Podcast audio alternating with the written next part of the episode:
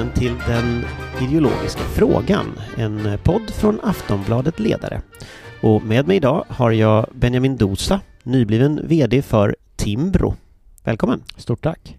Vem är du? Eh, ja, nybliven VD för, för Timbro. Nej men bakgrund i, i Moderaterna och Moderata ungdomsbundet eh, och eh, numera på eh, den marknadsliberala tankesmedjan Timbro. Vad är Timbro?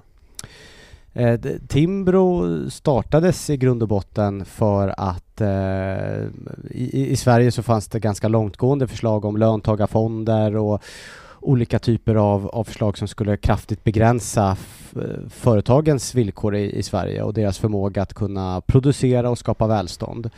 Eh, och eh, nu jobbar vi ju mycket med olika politiska reformer eh, som vi tror då kan göra Sverige till ett bättre land. Det är lite intressant. Jag, jag, nu är jag något äldre än vad du är, men, men eh, borgerliga personer i min egen ålder, de brukade prata om en, en löpsedel eller en framsida på Arbetet, eh, LO-tidningen, eller nuvarande Arbetet, dåvarande LO-tidningen, med rubriken ”Med fonderna tar vi successivt över” och, och berättar då att det här drömmer de fortfarande mardrömmar om i den generationen. Eh, för de såg liksom framför sig ett socialiserat näringsliv i princip i Sverige som någon reell möjlighet. Drömmer du mardrömmar om den framsidan på dåvarande LO-tidningen? Nej, vi har väl kommit ganska långt därifrån. Det är väl egentligen bara Vänsterpartiet som eh, drömmer om den typen av eh, lösningar. Inte ens eh, en av mina politiska förebilder, Kjell-Olof Feldt, eh, var ju ett jättestort fan av löntagarfonderna. Inte eh, jätte, nej. Nej, så att eh, det reella hotet idag eh, är väl, är väl rätt begränsat. Men det är klart att det finns andra hot mot det fria näringslivet och äganderätten. Eh, ibland är det S som står för det hotet, i andra lägen är det kanske Miljöpartiet. Alltså ta som, jag tror vi kommer komma till miljöfrågorna sen, men ta som skogsfrågan, att man på olika sätt försöker begränsa 300 000 eh, små, små skogsägare som eh, ja, helt enkelt att man på olika sätt ska begränsa deras rätt att få bruka sin egen skog. Så det är klart att det finns andra sätt som man nu försöker eh, begränsa den fria företagsamheten på, även om det inte är löntagarfonder. Om du får ranka liksom olika rättigheter mellan varandra, vad är viktigast? Demokrati eller äganderätt? Äganderätt. Så det är viktigare än demokrati i alla lägen? Eh, alltså, jag är ju en stark demokrat, men, men det är klart att i, eh, om, om, man, om man eh, går till djupet på, på den frågan. Jag menar, jag vet att nu försöker ju S i många lägen framstå som den, den, ehm, den liberala rättsstatens starka försvarare, men om vi ändå ska gå på djupet, om man ska ta någon slags folksuveränitet, alltså om 51 procent av svenska folket röstar igenom att man ska få ta över all skog till exempel, då tycker jag att det ska vara olagligt att göra det. Att det ska finnas eh, kanske till och med grundlagsskyddade rättigheter för skogsägarna. Eh, och jag tycker att en demokrati bygger på äganderätt, bygger på fri och rättigheter, eh, även för, eh, som ett slags minoritetsskydd. Mm. Men om jag tvingar dig att, att ranka det, för att demokratin den liberala demokratin som vi känner den har ju just skydd för olika rättigheter, har institutioner, har fristående domstolar och så vidare. Men vid någon tidpunkt så kommer ju ibland ändå äganderätt och demokrati i konflikt med varandra. Om många vill bevara en djurart till exempel eller skydda ett skogsområde så är det klart att äganderätten kommer i det läget att inskränkas. Om det blir skarpt läge mellan yttrandefrihet, föreningsfrihet, eh, politiska fri och rättigheter och äganderätten och du är tvungen att välja, vad väljer du? Jag skulle säga att äganderätten är en förutsättning för allt det du säger. Alltså politiska rättigheter, yttrandefrihet är ju i grund och botten en förlängning av äganderätten. Nej, det är inte en förlängning av äganderätten. Det är ganska uppenbart att yttrandefrihet till exempel inte är det. Om, och, och, och om man tar till exempel dina sko, din skog som du pratar om. Har till exempel de människor som bor i ett område rätt att bestämma att bevara en groda trots att det inskränker på en äganderätt för någon som äger en, eh, ett område? Nej, jag tycker att den som äger sin mark ska i grund och botten få bestämma över den. Eh, sen kan det Men grodan fanns där innan den här människan eh, ägde skogen? Ja, men jag, jag, skulle ändå hävda att äganderätten är det som principiellt är absolut viktigast här. Eh, sen kan det mycket väl vara så att man gemensamt kollektivt demokratiskt beslutar om att försvara den här grodan, men då måste det ju finnas, då måste man ju, på, på, samma sätt som när man bygger vägar, ibland så behöver man staten köpa upp en viss mark, men då ska man ju kompensera för för det man förstör. Ehm. Ja, men om han som äger inte vill det, han vill ha ihjäl grodan, ska han få det då? Eh, ja, det tycker jag. En, en, annan fråga som, eh, som är intressant när man, man eh, tittar på utspel du har gjort på senare tid så har du gjort ett utspel som säger att, att du vill att Moderaterna ingår ett avtal med Sverigedemokraterna. Lång tid innan före valet så att du ska kunna presentera det ungefär som en slags alliansavtal eh, eller vad man nu ska Jag vet inte exakt hur, hur du tänker dig det formellt så att säga men, men någon form av avtal i god tid innan valet för att möjliggöra ett maktskifte i alla fall. Eh, och jag antar att även Kristdemokraterna skulle vara med på en sån här sak som, som kanske Liberalerna kanske ska vara med, jag vet inte. Men framförallt Moderaterna och SD. Hur tänker du dig en sån här sak? Vad ska stå i ett sånt papper? Nej men allra helst hade jag ju sett att alla de fyra allianspartierna hade kunnat vara med på det och att de fyra allianspartierna hade varit basen i regeringen. Alltså de som, de som satt i regering och så hade man ett samarbetsavtal med Sverigedemokraterna på liknande sätt som Socialdemokraterna har med Vänsterpartiet till exempel. Vänsterpartiet sitter ju inte i regeringen om vi går tillbaka några år när man hade en rödgrön, renodlad rödgrön regering.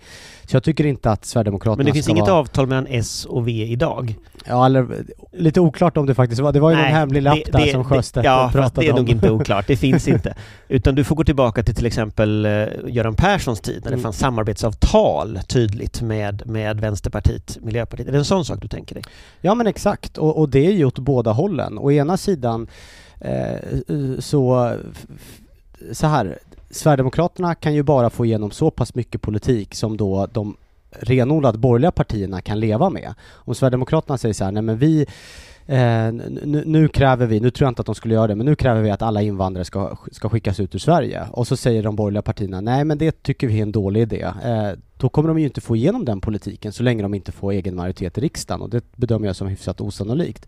På samma sätt som Jonas Sjöstedt då i senaste valrörelsen han kunde ju inte svara på om till exempel IKEA och H&M ska få fortsätta vara privatägda bolag. Men det är ju ingen, det är väldigt få i alla fall socialdemokrater och miljöpartister som skulle skriva under på den beskrivningen, i min bild i alla fall. Eh, och då skulle han ju aldrig få igenom det. Så det, det, skulle ju funka åt båda hållen. Det skulle vara transparent. Nu är ju mycket höjt i dunkel. Vad skulle egentligen, om vi nu skulle få en ny regering på plats som samarbetar, den skulle ju på något sätt behöva samarbeta med Sverigedemokraterna för att få igenom sin politik.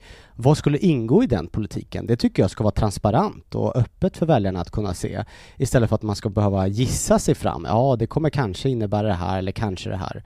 Vad går din egen röd linje? Om du tar en sån fråga som till exempel lägg ner public service eller tar en sån fråga som att kontrollera medierna tydligare. SD har ju velat kalla in mediechefer till utskott i riksdagen och mera ungersk utveckling. Eh, är det en röd linje för dig?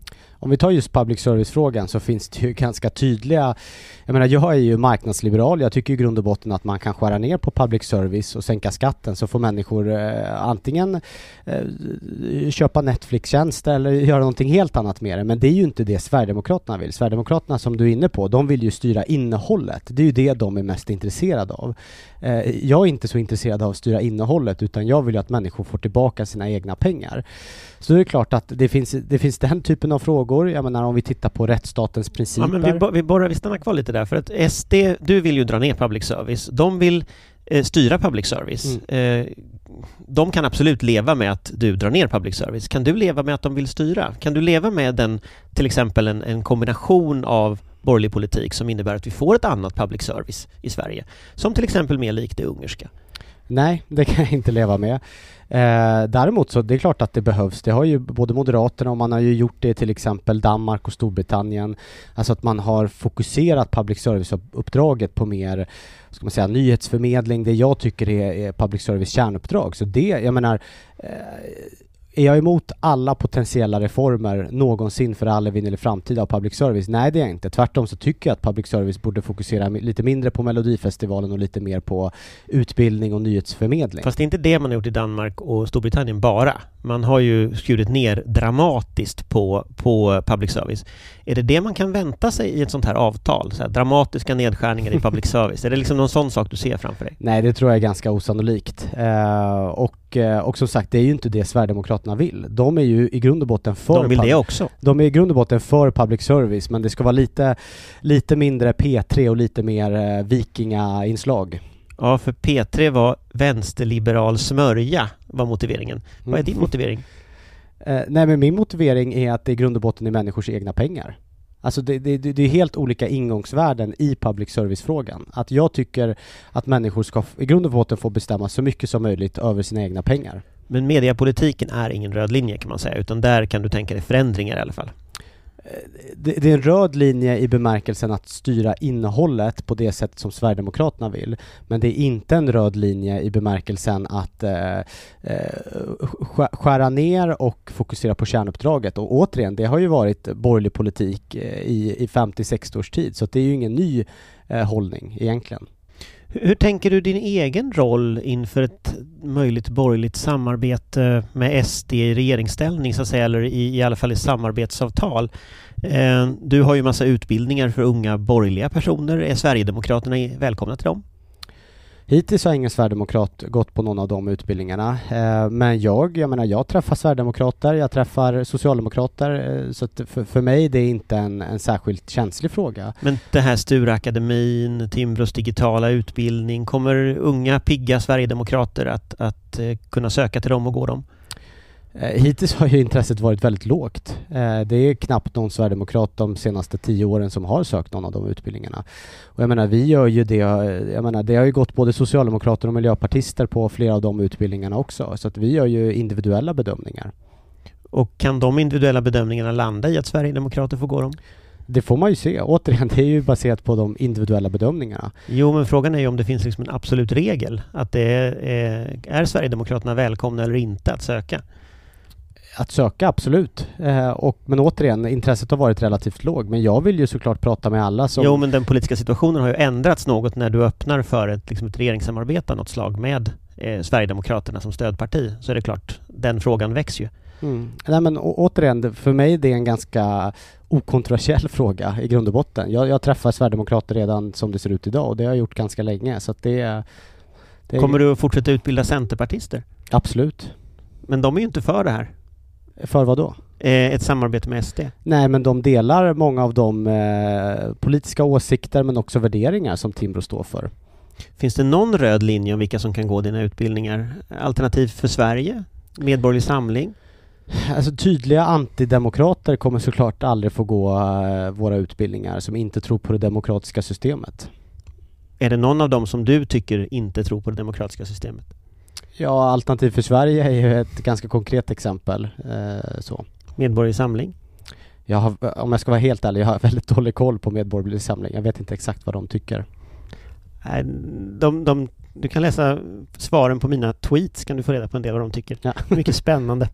Eh, om man går vidare lite grann eh, så tänker jag att, att, du har ju gjort en del så här, redan utspel kring vad du vill att Timbro ska vara. Och en sån diskussion är att du har gått direkt i clinch med Moderaterna när det gäller arbetskraftsinvandring. Och bakgrunden är ju att Moderaterna har ju, har ju då signalerat att man vill ha någon form av eh, lönegaranti eller någon form av lönenivå som ändå ska sättas på drygt 30 000 kronor, 31 000 var det väl, eh, för att personer ska få arbetskraftsinvandra till Sverige. Och då har du sagt att nej, det är alldeles för högt, det är en dålig princip. Vad är det som är fel med den här typen av ordning och reda på arbetskraftsinvandringen? Jag är för ordning och reda för, för arbetskraftsinvandring. Det är ju helt uppenbart. Det borde ju vara för oavsett vilket block man befinner sig i.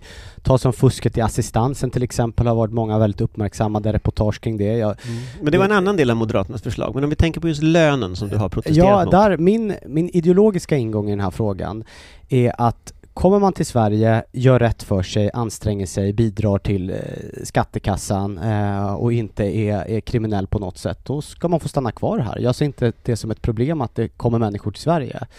Um, och det är helt uppenbart att det behövs eh, olika åtstramningar så att det inte fuskas och man... Eh, mm, flera partier har varit inne på spårbyten till exempel och den typen av frågor. Men återigen, min liksom, ideologiska ingång är, kommer man hit, försörjer sig själv, då ska man få komma.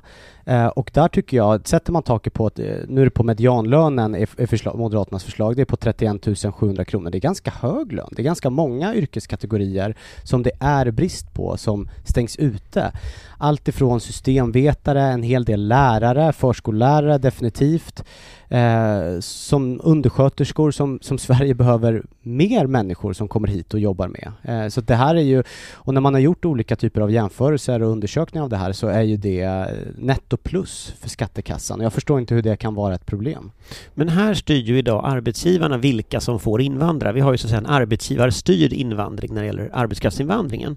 Eh, här sätter du ju i Moderaternas förslag ändå någon form av grundnivå på vilken typ av jobb som, som det kommer att omfatta i framtiden. Det är inte bara undersköterskor, det är inte där så den främsta arbetskraftsinvandringen ligger utan det är hotell och restaurangbransch, det är, är andra sådana eh, branscher som har väldigt, väldigt låga löner, långt, långt under 31 000.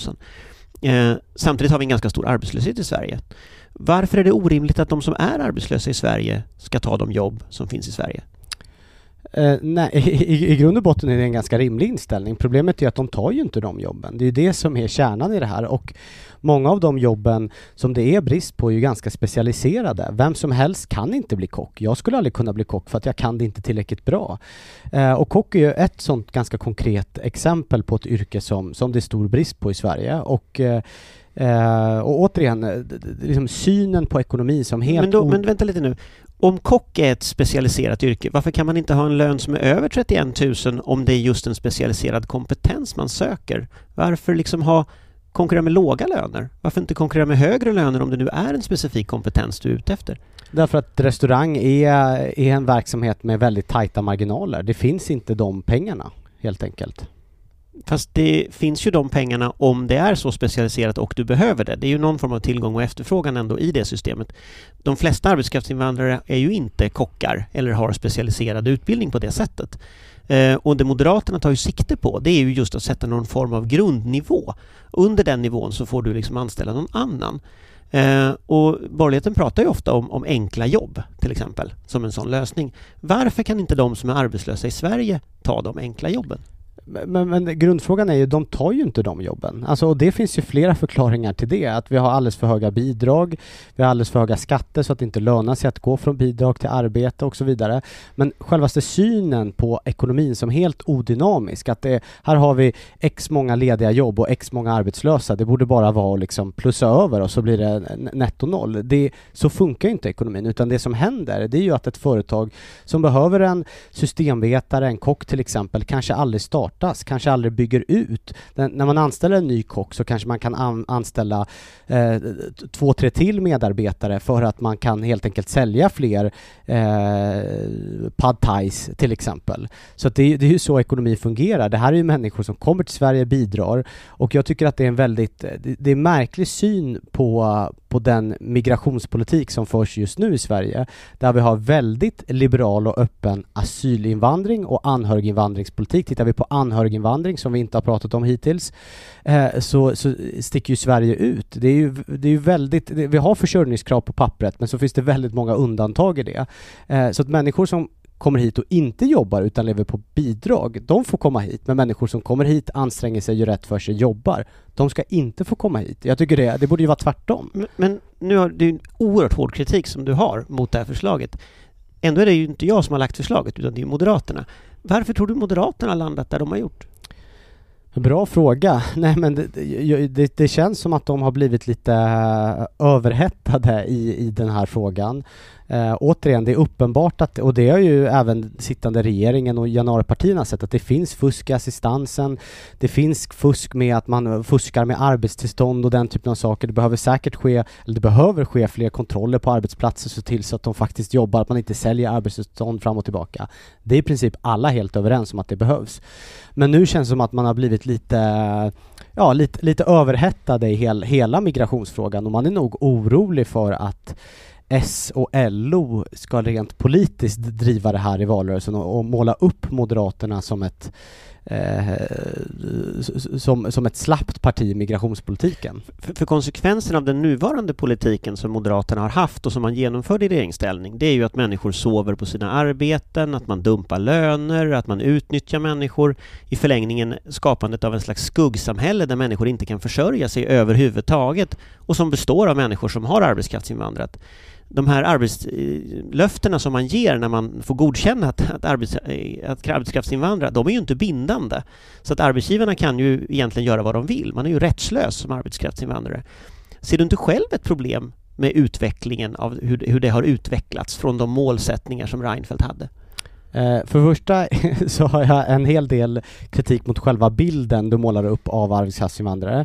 Jag kan dra mängder av liksom nyhetsreportage om precis sådana här saker som jag sa nu från ja, och det, det är, saker som har hänt. Det är självklart att det finns enstaka fall av det här. Och det Pratar man ju... med folk i Södertälje och Botkyrka så är det väldigt tydligt att det inte är enstaka fall. Det är hela branscher Nej, som och, det handlar om. Och det är det som är en poäng, att det är klart att det behövs åtgärder mot fusk. Assistansen är ju ett sådant konkret område. Eh, och när man pratar med, med både kommuner och med företag som bedriver omsorg så säger de att det knappt finns någon brist eh, på, på assistans till exempel. Så det är ett ganska tydligt exempel att där behövs det fler åtgärder. Eh, men jag, på rent principiella grunder kan jag inte se problemet att det kommer människor från andra länder som kommer hit och bidrar ja, till men de Sverige. här, det här är ju inga principer, det här är ju liksom väldigt konkreta händelser i verkligheten. Du tror inte att Moderaterna kan ha sett den här utvecklingen och tänker att ja, men det här gick ju inte riktigt som vi tänkte oss, därför tänker vi om? Men det är ju ett generellt golv för alla. Det vill säga om du Eh, säg, att ett, eh, säg att Engelska skolan, som jag vet att Aftonbladets ledarsida har stora problem med, men som jag inte har några problem med, det är ju en av Sveriges bästa friskolekoncerner. Om de vill ta hit en kanadensisk lärare till exempel med en lön på 25 000 kronor, hur kan det vara ett problem? Ja, du får ju fråga Moderaterna hur det kan vara ett problem. Jag vet inte riktigt. Jag, jag eh, har andra problem med Engelska skolan kanske. Men, men det är en intressant fråga tycker jag, därför att du har ju hamnat i en linje där du, där du inte ställer upp på Moderaternas politik. Eh, och det är någonstans där det blir intressant. Alltså varför tror du att det är bättre med det nuvarande systemet än ett system man ändrar, när det nuvarande systemet ser ut som det gör? Det nuvarande systemet bidrar till eh, drygt 2 miljarder ökade skatteintäkter. Det gör det enklare för företag att, att kunna växa, att kunna anställa rätt kompetens. Men ser du något problem med det här utnyttjandet av människor som arbetsgivarna idag har rätt att göra enligt liksom hur regelverket ser ut? Jag ser också fusk och felaktigheter och där behövs det Ja, men nu pratar jag om det utnyttjandet som de har rätt att göra, inte fusk och felaktigheter utan det faktum att arbetsgivarna kan styra eh, så att människor kommer hit och att man faktiskt kan utnyttja människor helt lagligt. Eh, först och främst... Väl, inte, väldigt det, låga löner. Det, nu, nu målar du upp som att det skulle vara något, något slaveri, att, att svenska företag åker till fattiga länder och nästan kidnappar människor. Utan det, det första är ju, människor vill ju komma hit. Ofta kan de tjäna tre, fyra, fem gånger så mycket i Sverige som i det landet man kommer ifrån. Så att det, vi ska heller inte måla upp felaktiga bilder här, utan det är ju människor som av egen vilja vill komma till Sverige, kan tjäna betydligt mycket bättre, kan kanske försörja hela sina familjer i, i de länderna de kommer ifrån och där svenska företag kan anställa fler, växa snabbare, anställa fler av de här arbetslösa människorna som du pratar om, tack vare att de har fått en nyckelkompetens på plats. En kock kan innebära att man kan anställa eh, två, tre, fyra fler i, i eh, mer serveringspersonal till exempel. Det är ju det det handlar om. Och där är ju problemet, alternativet till det här, det är ju antingen att man har generella regler som Moderaterna nu föreslår. Det gör ju att väldigt många människor eh, som helt uppenbart bidrar till Sverige helt blir uteslutna. Alternativet är ju också som LO och S har drivit att det ska vara facket som får bestämma vilka som får komma till Sverige och vilka som inte ska komma till Sverige. Och det vet vi ju i historien att då får i princip inga komma överhuvudtaget. Så att jag tycker ju i grund och botten att om man kommer hit, bidrar till Sverige, betalar skatt, gör rätt för sig, då ska man också få komma. Ser du någon risk att den här typen av lönedumpning som man har genom arbetskraftsinvandringen, villkorsdumpning, att det leder till en allmän lönedumpning på arbetsmarknaden? Att man helt enkelt drar ner eh, löner, villkor, eh, att man får en slags race to the bottom i eh, särskilt de kommuner där, som redan idag pekar på problem. Ser du, ser du någon, någon, någon risk med det? Eh, om det skulle vara så, då hade vi ju definitivt sett det redan nu och vi har ju inte sett det i särskilt stor utsträckning. Så att det, jag, jag, tycker inte det argumentet håller, utan tvärtom. Det är en ganska stor procedur att få hit medarbetare från andra länder. Det behövs, det är fortfarande väldigt mycket byråkrati kopplat till det. Eh, så att eh, nej, det som händer är att företag får lättare att växa eh, och kan anställa fler, framförallt då arbetslösa människor. Så då är vi tillbaka i varför Moderaterna nu kan ha hamnat då på en konfrontationslinje med dig. ja, du, du, får fråga Moderaterna det. Jag tycker att de har hamnat fel.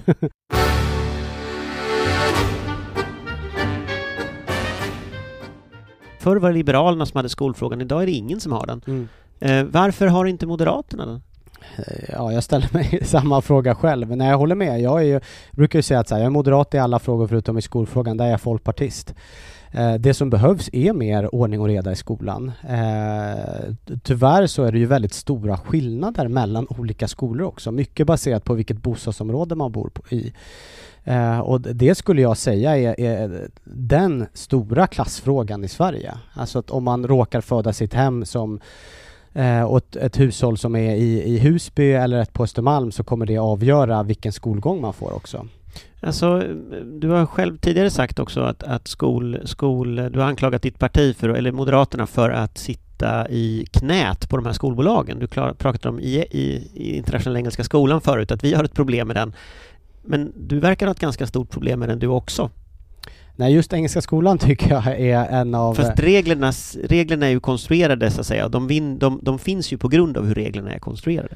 Eh, nej men så, så här tycker jag, och det är uppenbart att det finns en generationsaspekt i det här. Jag är för det fria skolvalet. Jag tycker det är jättebra. Det var det som räddade mig. När min mamma, jag menar som sagt hon hade städat i nästan hela sitt liv. Eh, det är ju väldigt svårt att veta vilken skola som är bra om man är uppvuxen eh, i västerort i hela sitt liv. Eh, så att, och jag vet ju hur tufft det var för henne att byta skola för att hon inte visste vilka som var bra och liksom, är det här rätt beslut för Benjamin och, och allt sånt.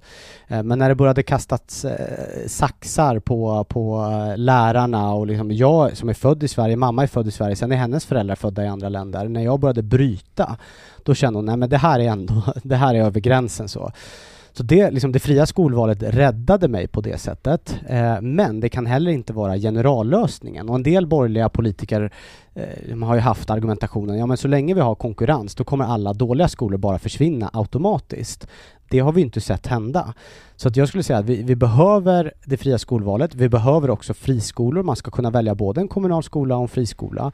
Det behövs reformer av friskolesystemet. Om man tar menar, jag är ju för privata alternativ. Eh, om, om man tar, men, men tar man, eh, nu är vi i Stockholm när vi spelar in podden. Du kanske tog tunnelbanan hit eller pendeltågen. Eh, det är upphandlat. Eh, jag har själv varit delaktig i den typen av upphandlingar. Om, om bussar och tunnelbana och pendeltåg går i tid, då får de mer pengar. Eh, företagen som driver det här. Går de inte i tid får de mindre pengar. Är de hela och rena, alltså fräscha, får de mer pengar. Eh, vilken typ av energi drivs de av? Är det bra för klimatet eller inte? Allt det påverkar hur mycket pengar man har, får eh, som företag och det påverkar ju deras drivkrafter. Men tar du en skola till exempel, en friskola. Hur får en friskola pengar? Det är bara baserat på antalet elever. Vilket betyder att ja, då kan jag locka med, ja men välj min skola för att då får du höga betyg. Det gäller både kommunala skolor och friskolor. Välj min skola för att du får liksom, gratis eller skattefinansierad kebab. Välj min skola för att vi bjuder på körkort och iPads och allt vad det är. Eh, så det är uppenbart att det behövs liksom reformer och korrigeringar av det systemet. Men jag tänker på att du gick ju i skolan, i friskolan, du valde friskolan när systemet ändå var Eh, mindre utvecklat än det är idag. Alltså det, det, idag är ju väldigt tydligt så att, att skolorna väljer elever. Och skolorna väljer också de mest produktiva eleverna. Man har så intrikata kösystem och olika avancerade lösningar för att kunna pricka ut elever. Man går inte så långt kanske som den här skolan i Göteborg som började reglera folks kläder för att liksom markera att folk från förorten hade inte där att göra. Eh, men, men om du hade levt idag hade du varit en av de eleverna som hade blivit vald i det här skolsystemet? Nej, först och främst, det är elever och föräldrar som väljer skolor. Eh, jo, fast din mamma hade ju behövt sätta dig i en kö väldigt, väldigt tidigt. Så att systemet är ju konstruerat, alltså det är ju lite riggat mot folk som, som, eh, eller för folk som, som redan har personer som är inne i systemet. Mm. Och varför... Hade du blivit vald och, i dagens skolsystem? Och, och, det är ju ett, ett, par skolor det här gäller, bland annat Engelska skolan. Eh, jag kan inte se hur det är deras fel att de är så pass populära för att de är en av få skolor i Sverige som bedriver just den här klassiska traditionella... Men det är inte bara Engelska skolan utan väldigt många skolor har motsatt sig förändringar av systemet just eftersom man inte vill eh, tappar möjligheten att välja elever. Men det är ju för det första som elever och föräldrar väljer, men de är ju populära för att de inte har den här äh, statliga skolverks kommunala pedagogiken där, där det är iPad som man får göra som man vill och man kan slänga saxar på, på eh, lärarna. Det är, det är därför människor väljer bland annat Engelska skolan. Så det är hundratusentals barn i kö nu och då måste man ju ställa sig frågan, vad är problemet? Är, är, är det att eh, människor väljer Engelska skolan eller är det att köerna är för långa? Det kanske eller är, är det att, att kösystemet finns? Det, att de kanske ska lotta in dem? Det stora problemet kanske är att det finns för få engelska skolor. Hade det funnits fler så hade vi inte behövt ett kösystem överhuvudtaget för då hade alla föräldrar kommit in på de skolorna. Men om vi pratar om systemet som det är idag, för det är därför jag återkommer till om du själv hade blivit vald. Eftersom du har ju skrivit en bok om detta också, Snöflingorna faller över Husby, eh, och du beskrivit just din livsresa, att du är född i den miljön, du valde dig bort från den miljön genom att systemet tillät det. Och någonstans där hittar man ju i boken också att det är därför du blir moderat. Mm. Därför att det är den ideologin som på något sätt gör att du kan välja en klassresa vad jag ser när jag ser skolsystemet idag, det är att genom de här köerna, genom de här intrikata systemen där skolorna själv väljer elever, så väljer man också bort elever. Och det är därför jag frågar dig, tror du att du, eller de som är som du idag, som växer upp i de här områdena, hade kunnat välja sig in på de bästa skolorna? Ja, det är det som händer idag. Tittar man, nu har jag bättre koll på Stockholm och Järva eftersom jag fortfarande bor, på, bor i Stockholm och Järva, eh, så, så, så, är det ju Järva, Rinkeby-Kista eh, och Spånga-Tensta där man använder det fria skolvalet i störst utsträckning i hela Stockholms kommun till exempel. Så att det är ju där man använder det, för att man ofta vill välja bort den dåliga kommunala skolan. Eh, och det stora problemet i det här, det är ju att utbudet i grund och botten är för litet. Varför har vi en diskussion överhuvudtaget om köer? Och på något sätt, det blir ju alltid orättvist. Antingen har man ett, ett kösystem, och då håller jag med dig, det är orättvist då de som har stått i kö jättelänge, men kanske inte ställde, upp, ställde sitt barn upp i kö på BB till exempel. Och vilka är det som ställer sina barn i kö på BB? Jo, det är ju eh, övre medelklassföräldrar som har stenkoll på hur systemet fungerar. Det är orättvist, men det är ju också orättvist att det ska vara ett lotteri inget av de systemet är ju i grund och botten bra. Varför utan... skulle det vara orättvist med, med att liksom man söker till en... Att man, att man får lotta sig in på de skolor där det finns fler sökande än, än eh, platser? Nej men jag vill ha ett system där man kommer in på sitt val. Där det inte, du behöver inga Jo men nu, om, vi, om vi tittar på verkligheten idag så gör man ju inte det. Men varför är det orimligt att då man får lotta? Då har ju alla samma chans. Nej men varför varför handlar inte skoldebatten mer om hur de skolor som är bra... Fast det här är en sak skoldebatten handlar om. Att det är ju en konkret förändring av skoldebatten idag. Ja, och jag tycker att vi har då två orättvisa system att välja på. Ett där man lottar och ett där man står i kö väldigt tidigt. Då tycker jag att i i jämförelse med det så är lotteri lite mer orättvist. Men båda är orättvisa och det stora problemet är att vi behöver fler utbildningsplatser på de bra skolorna. Men, men jag, jag köper att ja, det vore ju bra om alla skolor var bra skolor. Det vore ju absolut ja. bästa. Men om man tänker att politik ofta ändå är att välja mellan olika alternativ och så. I ett lottningssystem så skulle alla ha samma chans att komma in på till exempel Engelska skolan. Om du måste ställa din, din, ditt barn i kö redan från väldigt späd ålder så vet vi att viss grupp gynnas av det. Varför ska den gruppen gynnas? Eh, även om man har ett lotterisystem så kommer ju den gruppen att gynnas för att man har ändå närhetsprincipen till exempel. Man har ändå syskonförtur. Så att hur du än vrider och vänder på den här frågan så kommer det... ta som Malmö till exempel där S har styrt sedan 90-talet.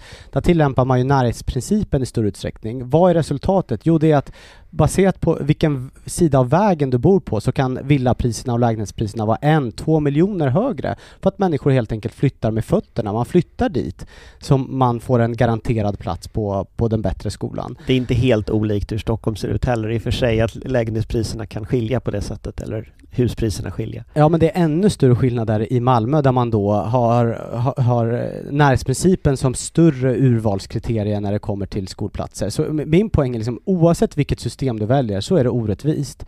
Eh, det skoldebatten borde fokusera på är hur kan de skolor som är populära och uppenbarligen bedriver bra undervisning, hur kan de bli större? Hur kan man se till så att de växer? I många mindre kommuner så finns det ofta bara kanske en kommunal skola som folk vill bort ifrån och en ofta då Engelska skolan som folk vill till. Och då är alla sura på Engelska skolan för att det är kö dit. Nej men problemet är väl att de har för få utbildningsplatser och då får de också skit för det. Om de ökar för att då är det, då är det liksom, nu tar friskoleföretagen över här. Ja, uppenbarligen så vill ju föräldrarna och barnen dit. Ser du något problem i att, att konsekvensen av friskolorna är att du har en segmentering bland unga som gör att, att en ganska stor grupp unga idag inte får samma chans till en bra utbildning, ett bra liv eh, som de hade fått i det gamla systemet?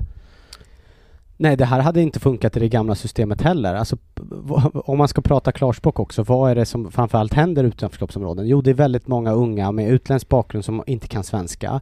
Om man hade haft närhetsprincipen som större urvalskriterie, eh, då hade ju de i ännu större utsträckning bara gått med varandra. Men ser du något problem med att ojämlikheten ökar?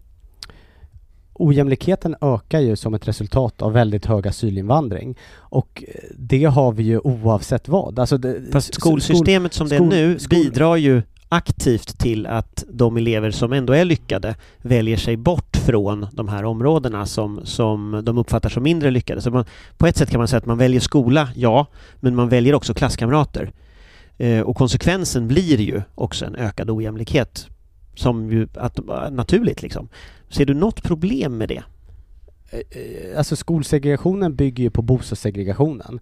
Ska man liksom gå till roten av skolsegregationen då skulle vi behöva lotta ut boendeplatser också. Och det är inte något jag har sett. Ja, men om vi bara tänker just på skolan, att, att skolan hade ju ändå en gång, eller har ideologiskt i alla fall, ett kompensatoriskt uppdrag. Det vill säga skolans uppgift är att kompensera när elever eh, kanske kommer från miljöer som, som där man behöver mer stöd eller socioekonomiskt där man behöver, behöver mer resurser till skolor till exempel. Och det är därför jag frågar, liksom, ser du något problem med att dagens skolsystem driver fram en ökad ojämlikhet? Behöver man kompensera det på något sätt eller tänker du att det är bra som det är? Nej, jag tycker inte det är bra som det är och man kompenserar ju redan som det är. Tittar man på skolpengen till exempel och jämför eh, en skola i Bromma med en Hjulstaskolan i Hjulsta eller en skola i Husby till exempel så kan skolpengen skilja sig mellan 40 till 60 procent. Så att eh, redan idag så försöker ju framförallt stora kommuner kompensera den här skillnaden. Det kan ju vara, återigen, det kan ju bli en skillnad på 50-60 000 kronor per läsår så det är ganska mycket resurser som många av de här förortsskolorna har. Eh, men alternativet, om, eh, så här, det, det, är återigen, det är många, många dåliga alternativ, men alternativet, skulle vi ta bort det fria skolvalet eller på olika sätt begränsa det, så hade ju det, det, en, det som hade hänt då, det är att de mest ambitiösa eleverna eh, i utanförskapsområden hade behövt vara kvar i utanförskapsområden. Det är det enda men jag tror ingen, eh, jag vet ingen egentligen som argumenterar för att helt ta bort det fria skolvalet, men däremot finns det ju många som argumenterar för att det har, det, det idag gör att ojämlikheten ökar på ett sätt som lämnar ganska stora grupper efter, efter utvecklingen och som också har, har gjort att ganska många inte klarar målen för, för gymnasiet. Så att, så att effekten blir högst konkret för de personer som slås ut av systemet. Så därför jag frågar, vad tänker du man kan göra som kompenserar detta på ett sätt som gör att de människorna också klarar sig? Och jag säger inte att man ska ta bort ja. det fria skolvalet eller förbjuda Engelska skolan eller förstatliga Jensens eller något. Jag säger liksom, vad gör du utifrån det system som faktiskt finns om du nu tycker att ojämlikheten är ett problem? Mm. Nej men delvis så finns det ju väldigt många åtgärder som behövs som inte egentligen har med friskolsystemet och valfriheten att göra. För att det här dåliga skolor å ena sidan väljs ju bort av eh, Eh, ja, liksom eh, ambitiösa föräldrar och elever, det, är liksom, det vet vi. Det väljs ju också bort av många lärare. Eh, många av de bästa lärarna väljer innerstadsskolor som är lugnare miljöer och så. Så det är liksom i flera olika led som det här förstärks i grund och botten. Så det, det, behövs ju reformer av lärarutbildningen. Ett konkret exempel, lärarutbildningen, den svenska lärarutbildningen håller ju bland de lägsta kvaliteterna i hela EU. Det finns ju viss forskning som visar på att om, om, om, om du och jag skulle vara tvillingsyskon och, och jag åker till Gran Canaria i fyra och ett halvt år och hittar mig själv och du går lärarutbildningen så finns det inte evidens som visar på att du kommer vara en bättre lärare efter de åren. Jag menar det är ju katastrofsiffror och där har ju ingen regering gjort någonting överhuvudtaget för att komma till bukt med det. Eh, läroplanen, alltså den progressiva synen på kunskap, att det, det, liksom, det är elevdemokrati och liksom fluff och, och alla ska, ska känna sig delaktiga istället för att förmedla kunskap. Den slår hårt mot alla elever, den slår hårdast mot studie ovan, eh, elever från studieovana hem. Eh, där finns det ju flera, både på vänster och högerkanten, som, som är inne på den linjen. Jag hade ju hoppats mer på Anna Ekström. När hon blev utsedd så trodde jag äntligen, här är någon som faktiskt förstår vad kunskapsförmedlingsuppdraget går ut på, men ändå så gör man ingenting. Så det finns ju massa reformer som behövs på skolområdet, återigen, för att se till så att skolan fokuserar på det viktiga. Jag, eh, ett sidospår, jag Eh, under förra året så gick jag igenom alla Skolinspektionens granskningar, varenda en. och för det första så var över 98 procent av alla granskningar var förannonserade besök. Det vill säga man, man skickar ut, ja, om tre veckor kommer vi att besöka din skola är det helt rimligt, för det första. För det andra, en tredjedel av alla granskningar var sånt som jag inte skulle definiera som skolans kärnuppdrag. Vad är skolans kärnuppdrag? Jo, det är förmedla kunskap. Och när man förmedlar kunskap så kommer ju... Eh, det är ju allra viktigast mot, återigen, de elever som kanske inte har föräldrar som har massa böcker hemma och som har mycket pengar. Eh, nej, en tredjedel av granskningarna sker av saker som är elevdemokrati, jämställdhetsplaners kvalitet, det är klart att eh, skolan måste jobba för jämställdhet, men är det lika viktigt som kunskapsförmedling, som att det är lugn och ro i klassrummet? Så det finns massa reformer. Skolinspektionen måste vara mycket modigare med att stänga ner dåliga både friskolor och kommunala skolor om de inte sköter sig. Jag tänker ett annat område som du har lyft fram eh, redan, det är ju att du ska ju bli det nya Miljöpartiet har jag förstått. Du har sågat Miljöpartiet och så har du sagt att nu ska Timbro bygga upp en egen miljöavdelning. Eh, eller ett miljöprogramområde i alla fall. Eh, vad är det du ser framför dig? Nej men Miljöpartiet, om man, om man eh, tittar tillbaka så, så var ju de, eh, bara för tio år sedan så var ju Miljöpartiet Miljöpartiet med stort M så att säga. Tyckte man att klimatfrågorna var de absolut viktigaste, då, då var det dit man, man sökte sig oavsett om man kom vänsterifrån eller högerifrån. Nu har ju de totalkollapsat i opinionen. Tittar man deras viktigaste fråga, alltså miljö och klimat, så har eh, de tappat två tredjedelar av sitt förtroende i det. Så det är uppenbart att att folk inte köper deras lösningar längre. Så det är inte bara att de sitter i regeringen, att liksom det är en cost, cost of government, att, att det är det? Det borde ju snarare stärka dem. De har ju dessutom ansvar för just miljö och klimatpolitiken dessutom. Går inte alla små partier ner om de sitter i regering? Eh, nej, men, men, eh, nej men så det är uppenbart att det behövs mer. Samtidigt i det borgerliga lägret har man väl kanske inte investerat i de här frågorna tillräckligt bra. Eh, och att man nu använder eh, klimatpolitiken för helt andra frågor som, som slagträ i debatten. Eh, och jag tror ju tvärtom att genom marknadsekonomi, genom stärkt äganderätt så kan vi få ner koldioxidutsläppen. Vi var inne på det i början med, med skogen. Eh, det svenska virkesförrådet har fördubblats på hundra år. Alltså vi brukar mer skog idag än vad vi gör för, för 100 år sedan. Eh, skogen är ju som en, man pratar ofta om ny teknik, eh, carbon capture, att det ska finnas maskiner som fångar upp eh, koldioxid. Skogen gör ju det helt naturligt, biologiskt. Det är ju jättebra att vi planterar träd och bygger möbler av det och, och annat. Om man på olika sätt gör det mindre lönsamt att bruka sin egen skog, då kommer ju, då kommer ju färre göra men, det också. Men, men, det är nog inte så många som tror att just mer skog eh, så binder så fossila bränslen som har ändå legat i jorden så pass länge eh, att det liksom löser allting. Men, men om man tänker på eh, vad tycker du talar för att den så att säga oljebaserade kapitalismen som samhällssystem kan lösa klimatkrisen? Vad är det den behöver förändra för att liksom man ska kunna hantera klimatkrisen? Idag så drivs ju i princip hela vår världsekonomin av fossila bränslen, inte hela men en väldigt stor del. Och kapitalismen som samhällssystem har vuxit fram i den kontexten. Vad behöver då förändras?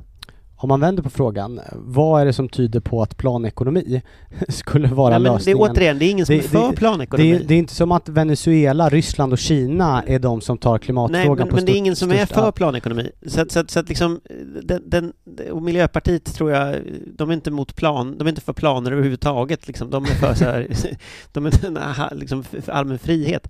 Eh, så att liksom frågan är, inom ramen för det ekonomiska systemet som ändå drivs enligt de här principerna, vad är det som behöver förändras där för att kunna eh, förhindra klimatkrisen? Nej, men jag, jag, tycker att Sverige är ett väldigt bra exempel och, och, och, oavsett vilken politisk färg regeringen har haft så har ju Sverige de senaste 30 åren minskat sina utsläpp. Vi har ju minskat, och inte bara koldioxidutsläppen, allt ifrån eh, Alltså utsläppen svavel, ökar ju, eller hur menar du nu? Alltså... Nej men de, de, om man tittar tillbaka för 30 år sedan så har Sverige alltså lägre utsläpp idag. Du att Sverige är ett bra exempel på vad? Alltså? Ja, alltså att vi å ena sidan har, har fått ner våra utsläpp och det är inte bara utsläpp av koldioxid utan det är också svavel i luften, bly i luften har minskat med över 95 procent. Och vi har växt samtidigt. Vi har haft alltså ekonomisk tillväxt, människor har blivit rikare, eh, staten har fått mer skatteintäkter. Eh, så att jag tycker Sverige är ett typexempel på en grön kapitalism. Det är ju mycket tack vare vår energi också, att vi har så mycket kärnkraft och vattenkraft, att vi bygger ut vindkraften nu också. Jag tycker ju i grund och botten, om man då ska tydliggöra skillnaden mellan min eh, gröna hållning och Miljöpartiets eh, gröna hållning, eller så, så att säga deras, eh, det de säger är gröna hållning, det är att jag tycker i grund och botten att politiker borde göra en sak och det är att sätta pris på koldioxid. Alltså om du, om, du, om du släpper ut, om du bygger en bilfabrik som... Så du tycker EUs eh, koldioxid, eh, EU, utsläppshandel exakt. är liksom lösningen då? Exakt. För, för det första för att utsläppen är globala, de är internationella. Ta som eh, frågan om Preemraff som ville bygga ut Lysekil. Eh, säg, säg att SSAB, ta SSAB som ett konkret exempel. För att tillverka stål i Sverige så måste man idag släppa ut koldioxid. Så är det. Men, men SSAB gör det med mindre utsläpp än i princip någon annan i världen. För varje, varje kubikmeter stål som SSAB kan konkurrera ut en amerikansk, kanadensisk, tysk, kinesisk aktör så är det bra för de globala utsläppen. Eh, och det är ju därför Miljöpartiets olika regleringar och höjda skatter på den svenska marknaden är dåligt för klimatet. Fast hela din, din sifferidé bygger ju på att du inte räknar klimatavtrycket som Sverige har utan att du, du, du räknar på något sätt att det ska särskilja eh, det svenska företag till exempel släpper ut i utlandet eller Vattenfalls investeringar i kol eh, i Tyskland och så vidare. Tittar man på det klimatavtryck som Sverige ändå kontrollerar, det klimatavtryck som härrör härifrån, så är det ju, ökar det ju. Och det klimatavtrycket blir ju ett problem globalt oavsett hur du så att säga räknar eh, de, de, eh, vilken sida av gränsen som de här kolutsläppen i Tyskland till exempel sker. Eh, så Sveriges klimatavtryck ökar. Eh, vad, vad, vi kan se om du, det är att du måste ju reglera det här på något sätt vill du reglera det eller inte? Om vi tar Primraf ett bra exempel. Primraf, nu var det väl av marknadsekonomiska skäl de inte ville bygga ut. Men, men det hade ju i princip omöjliggjort Sveriges åtaganden under, under Parisavtalet. Bara den enskilda investeringen. Så vad är det du tänker ska regleras för att förhindra detta? Att man sätter pris på koldioxid. Återigen, det, men det har vi ju gjort. Eh, ja, men fler branscher kan komma in i EU ETS. Alltså om man tar flyget som ett du konkret... Tänk, du tänker flyget och du tänker båttrafik då eller? Ja, exakt. Hela, hela transportsektorn egentligen. Eh, som i stor men utsträckning... ni gapar ju i högan sky, eller inte ni, men borgerligheten gapar i högan sky nu när koldioxidpriset går upp på grund av att det är kallt ute. Eh, det är väl bra då att det går upp? Eh, nej, utan det man gapar över är ju Sveriges helt vansinniga energipolitik där vi å ena sidan eh, lägger ner olika typer av, av eh, kärnkraftverk och kärnkraftsreaktorer som släpper ut minst koldioxid av alla energislag. Mindre än vattenkraft, mindre än vindkraft. Men de är ju inte marknadsekonomiskt eh, bärkraftiga överhuvudtaget. Alltså, är inte du, leder inte du en marknadsekonomisk tankesmedja? Det är ju, man kan inte säga att det är marknadsekonomi när man å ena sidan subventionerar vi, vissa energislag. Fast man kan ju säga att besluten att inte driva kärnkraft också och inte bygga ny kärnkraft har marknadsgrund. Det har ju de företagen själva sagt. Ja, baserat på den, de regelverken som finns idag. Om, man, eh, om vi tar Android och iPhone, om man säger... Nej, men om vi tar kärnkraft, du behöver inte byta ämne. Ja. Alltså, alltså det, det, är väldigt enkelt. Du kommer behöva en ny sedelpress om du ska bygga ny kärnkraft. Man, för det första, vi borde inte ha lagt ner den kärnkraften vi har. Alltså man kommer med nya regleringar av kärnkraft och sen så beskattar man kärnkraften mer och subventionerar andra energislag. Det är klart att då är det Fast inte det marknadsekonomi. Finns inget, det finns inget system du kommer att kunna göra kärnkraften eh, lönsam att bygga ny kärnkraft. Det finns ju inget system överhuvudtaget som skulle klara, klara det. Du får ju statligt i så fall ha subventionera alltihopa. Nej men för det första så behövs det ju ställkraft i systemet för att överhuvudtaget systemet ska fungera.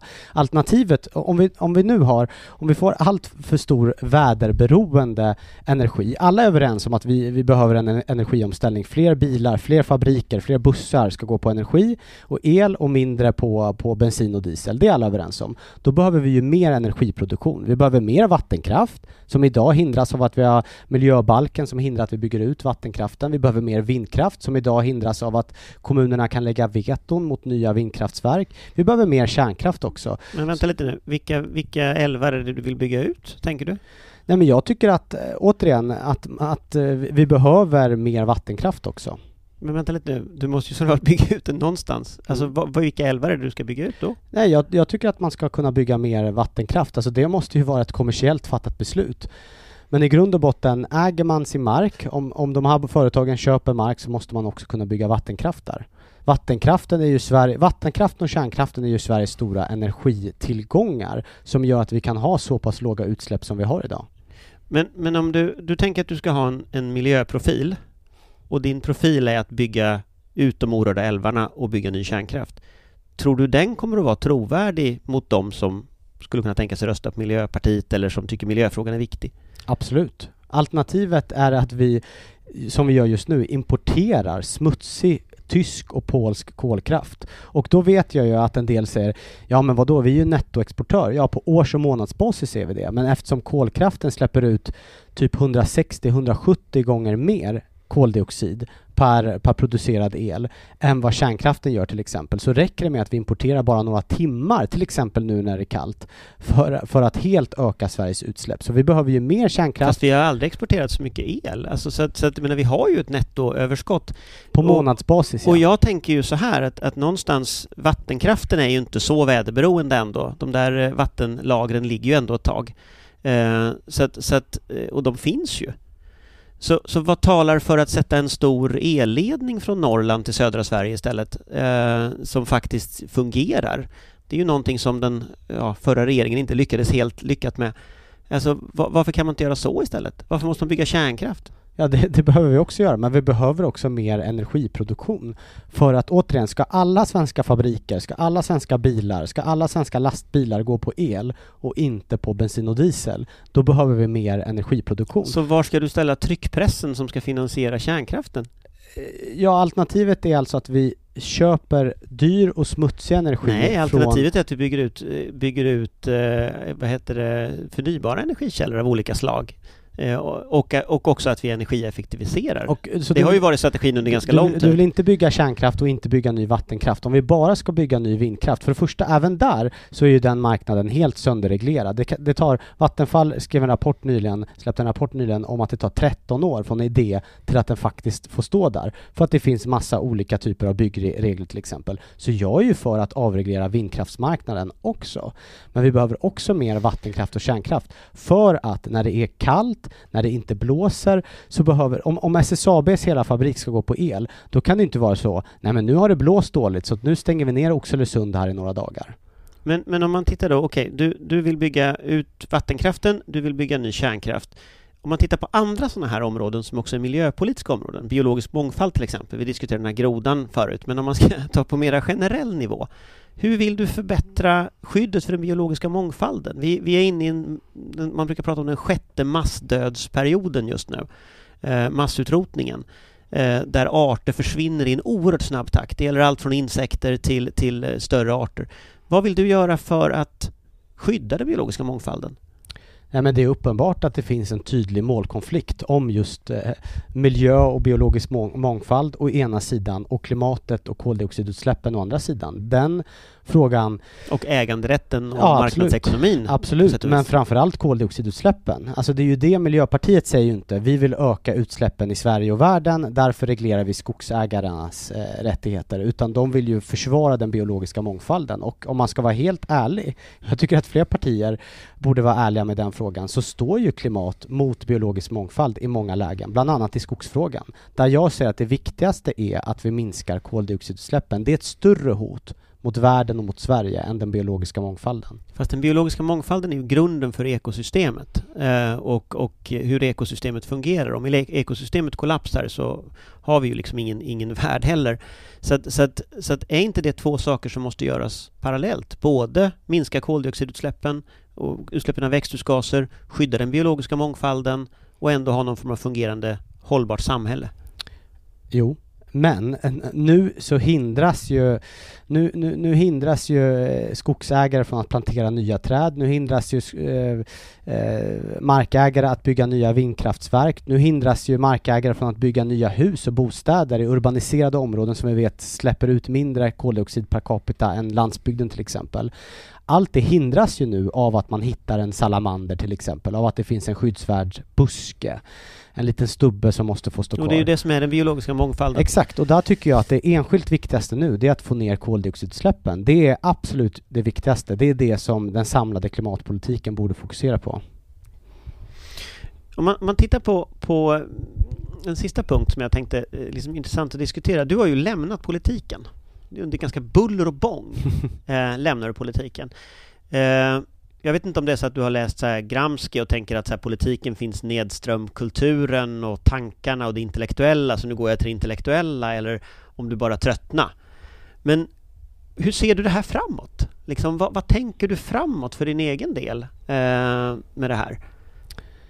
Ja, men bra, bra fråga. Nej, jag har väl resonerat så att det, liksom, det hela det partipolitiska systemet i Sverige är ju väldigt, om man jämför med till exempel Tyskland och USA och andra länder, där man ofta kommer in senare i livet. Man har ofta kanske, i Tyskland har man ofta kanske en, en doktorsavhandling eh, i ryggen. I USA har man ofta både eh, näringslivsbakgrund och så, så är Sverige väldigt uppbyggt från ungdomsbunden och så har man liksom karriär som 15-åring och så kommer man in i riksdagen och så fortsätter man så. Och jag har ju sett det på nära håll från alla partier att man är väldigt beroende av det, både ekonomiskt, att, ja, att blir, jag, blir jag utmanövrerad från riksdagen så, så har jag liksom inga andra jobb jag kan gå till. Jag har inga andra kompisar, alla mina vänner är i politiken och har alltid känt att så här, nej men det där vill jag inte vara beroende av. Jag vill, och jag, jag, jag tror att jag har, har varit en modigare MUF-ordförande till exempel, för jag vet att om mina medlemmar tycker jag är dålig, då kan de slänga ut mig och fine, för att det finns andra jobb jag kan gå till. Så för mig var det jätteviktigt att eh, jag jobbade ett år på SCB när jag blev MUF-ordförande, att jag, tog, att jag blev klar med min examen, så att jag hela tiden ska kunna ha den eh, integriteten på något sätt. Så att eh, Eh, så det har varit väldigt viktigt för mig eh, att, att helt enkelt, eh, och tanken var väl egentligen att ta, nu, nu tog jag liksom ett, ett, steg från partipolitiken men det är klart att jag är kvar i den politiska sfären på något sätt. Och tanken var väl att ta både två, tre steg bort från politiken för att jag kände att det eh, skulle vara skönt, att det finns väldigt det vet ju du också Anders, det är ju väldigt märklig dynamik på väldigt många olika sätt också som är skönt att, att slippa. Men vad tänker du framåt? För att, eh, för att jag menar, nu, nu ska du, Timbro, om, om vi Ta den här tankesmedjan, den här rapporten från ar arbetsvärlden eh, som, som kom för ett par dagar sedan, så pekade den ut olika tankesmedier. Sen kan man ha synpunkter på den rapporten för att den lyfter fram Mattias Karlsson som, som eh, den tyngsta tankesmedjamänniskan i Sverige, vilket han uppenbart inte är. Hans tankesmedja finns inte, eh, eller den är väl någon form av, ja, den finns i form av eh, att den finns i Sveriges Television, men i övrigt så finns den ingenstans. Så, så, så om vi bortser från liksom de delarna så finns det ju ändå Timbro har ju en väldigt stark ställning i det offentliga samtalet. Vad, vad, liksom, vad vill du använda den till själv? Liksom, vad, vad, vad ser du din roll är i framtiden? Nej men det är klart att det är väldigt viktigt för Timbro. Du kommer ju tvåa tror jag efter Mattias ja. Karlsson. så. Men om vi stryker honom så är du ju liksom först. Ja, ja. Nej men det, det, är klart att, att synas och höras i debatten är väldigt viktigt. Eh, och, och där tror jag å ena sidan alltid bjuda vänstern på motstånd.